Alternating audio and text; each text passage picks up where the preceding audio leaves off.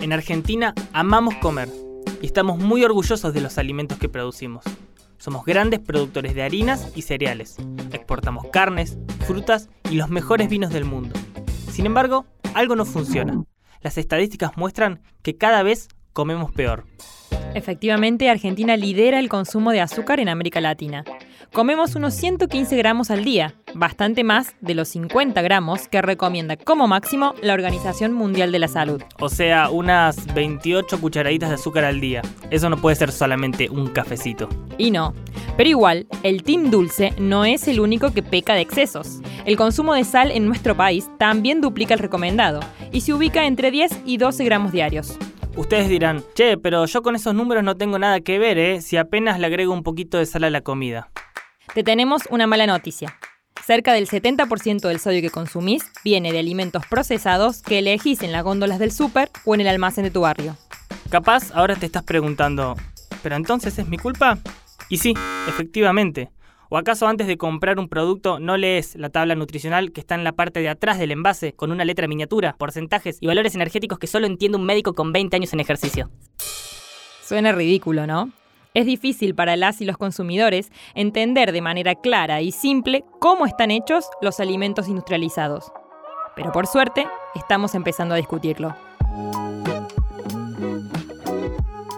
Mi nombre es Guido Lautaro Padín. Yo soy Ana Laura Campetela. Y esto es Fresco, un podcast de revista Internos para entender por qué todo plato es político.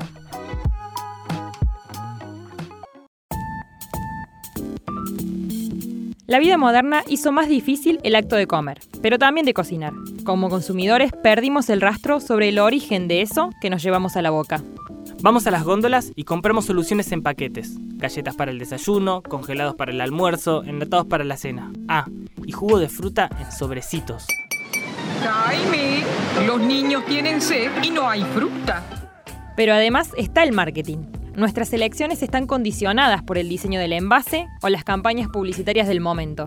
Las empresas conocen bien esta realidad, tienen a un gran equipo de profesionales pensando muy buenas estrategias para que no puedas resistirte a su último snack. Que posiblemente sea el mismo que el anterior con un poco más de colorante. La antropóloga Patricia Aguirre lo grafica muy bien. Dice que actualmente compramos productos que son buenos para vender, pero no buenos para comer. Hablamos de productos ultraprocesados de pésima calidad alimentaria. Sus porcentajes de grasas saturadas, azúcares y sodio son cada vez más altos y generan una dependencia extrema en el consumidor. Al consumir estos productos entramos en un círculo vicioso donde comemos cosas que no nos alimentan y que potencialmente pueden hacernos mucho daño. Sin embargo, el cuerpo pide y pide.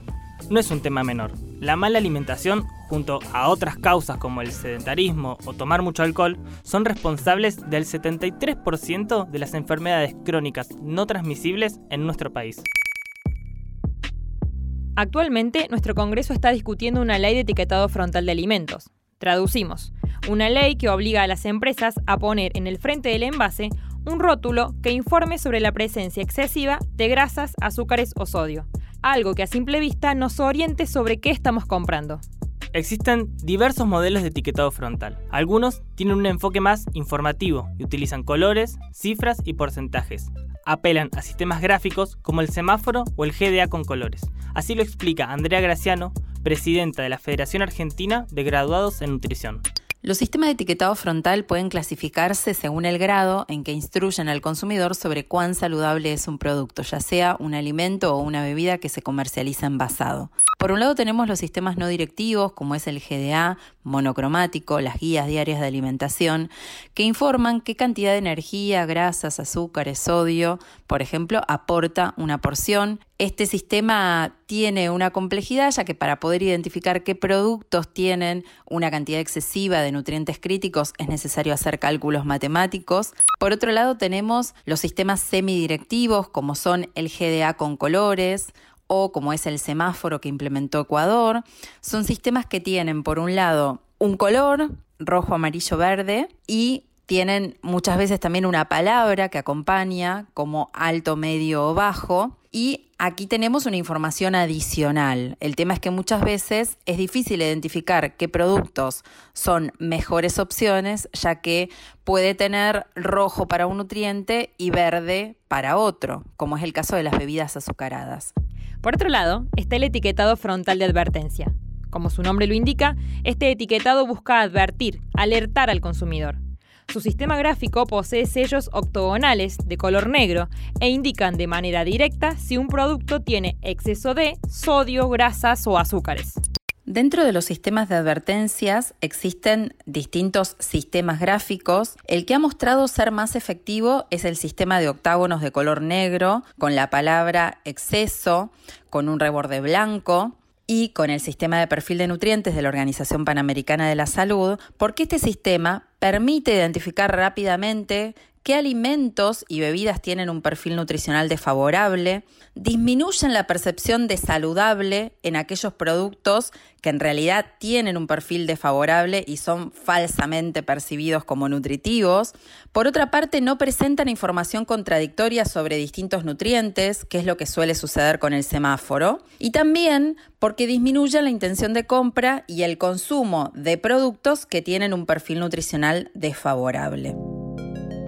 Pero existen críticas al etiquetado de advertencia. La más importante es la de la industria alimentaria representada por Copal, una entidad que reúne a 14.000 empresas de alimentos de todo el país.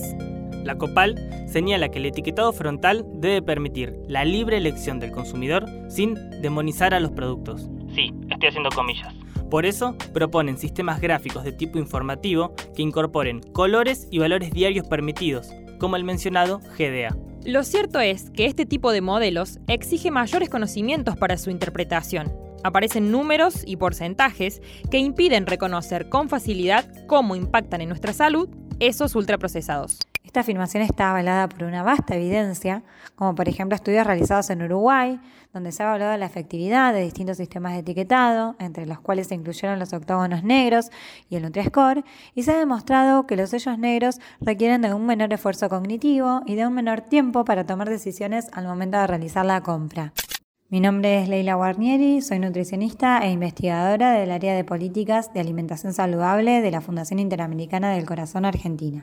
También en Chile, que fue el país pionero en nuestra región en implementar los sellos negros octogonales, académicos del Instituto de Nutrición y Tecnología de los Alimentos realizaron un estudio muy completo donde analizaron las características que debía tener el etiquetado, como por ejemplo distintos formatos de advertencias, los colores más adecuados a emplear y si era más pertinente colocar la leyenda alto en o exceso. Y concluyeron que el sistema gráfico de octógonos negros con bordes y letras blancas y la leyenda exceso es el más visible y comprensible. El proyecto de etiquetado frontal que actualmente se discute en el Congreso integra unos 13 proyectos que presentaron años atrás distintos legisladores. El Ministerio de Salud unificó las propuestas y buscó el apoyo de otros actores que tienen relación directa en el debate, como los Ministerios de Agricultura y de Producción.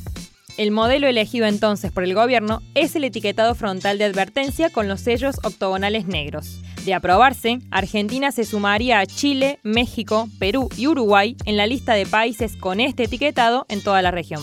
Paula Español, titular de la Secretaría de Comercio, defendió el sistema elegido y consideró que los sellos negros permiten tomar una decisión de compra informada. Mucha información mata la información. Digamos, hay que ser inteligentes en qué información se pone en el frente, porque esa sí es la información que primero va a tomar la persona que esté frente al producto y no puede tener toda la explicación de todo lo que tiene, porque si no, mucha información mata la información y no hay ninguna información. Y siempre va a estar, está la opción, cuando uno da vuelta al paquete, hay algunos que ya lo hacen hoy, que están interesados en ver qué tiene, qué no tiene, qué ingredientes, por cada porción, cuántas calorías, sodio, todo eso que trae, que me parece que es importante, es para aquel que se quiere informar más. Entonces, para resguardar este derecho a estar informado, que todas las personas tienen, lo que hay que hacer es poner las dos cosas.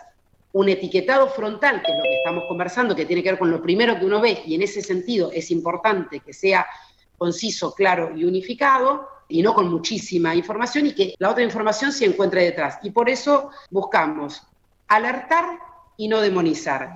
En el recinto aparecieron algunas voces en contra del proyecto. La senadora tucumana por el radicalismo, Silvia Elías de Pérez, lo consideró un ataque directo contra la industria azucarera y en particular contra su provincia. Estoy aquí para decirles que esta ley ataca al azúcar, la demoniza, injustamente la demoniza y por lo tanto intenta también una vez más traer desamparo a mi provincia. En el proyecto que se está analizando no se hace distinción entre el azúcar total y el azúcar agregada. Entonces cualquier eh, producto que en su propia composición química tenga azúcar tenga que llevar un sello de advertencia, un sello que diga que no lo consuman. Hay que señalar que la propia senadora se contradice. El modelo de etiquetado busca advertir cuando un producto industrial abusa de la cantidad de azúcar incorporada. No dirá que el azúcar es malo, sino que señalará cuando un producto contenga más de lo recomendado.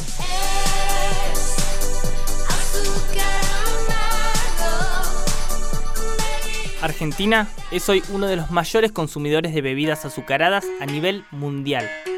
Tomamos algo así como 131 litros por persona al año, es muchísimo, y compartimos podio con México y Chile en el consumo de ultraprocesados. Esto tiene repercusión directa en toda la sociedad, pero en especial en los más chicos. 4 de cada 10 niños y adolescentes tienen sobrepeso u obesidad por esta mala alimentación. Y no se trata de gordofobia ni de cuerpos esbeltos, sino de una cuestión de salud pública. Una correcta ley de etiquetado implicará también una readaptación de los procesos de la industria. Y ahí puede que esté la clave. Efectivamente, muchas empresas ya comenzaron a modificar los perfiles nutricionales de sus productos en función de la demanda de algunos consumidores. Pero si fuera ley, se lograría aún más rápido. Si se convierte en ley, el etiquetado tendrá otras regulaciones muy importantes. Por ejemplo, los alimentos y bebidas que lleven etiquetas negras no podrán tener personajes infantiles, animaciones, celebridades o deportistas que motiven la compra de ese producto. Tampoco podrán venderse en las escuelas, ni formar parte de compras públicas por parte del Estado. Y estará prohibida la utilización de frases como alto en vitamina A en productos que tengan los sellos por considerar que son engañosos o confusos. Y además, a evitar la trampa. Los productos con edulcorantes deberán llevar una inscripción que advierta sobre su presencia.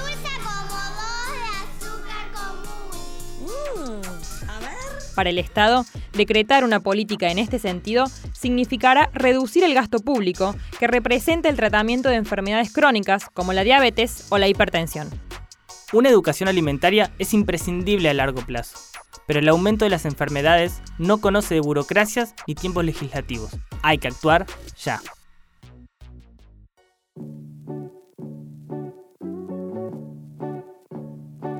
Fresco es una serie producida por Revista Internos y Parque.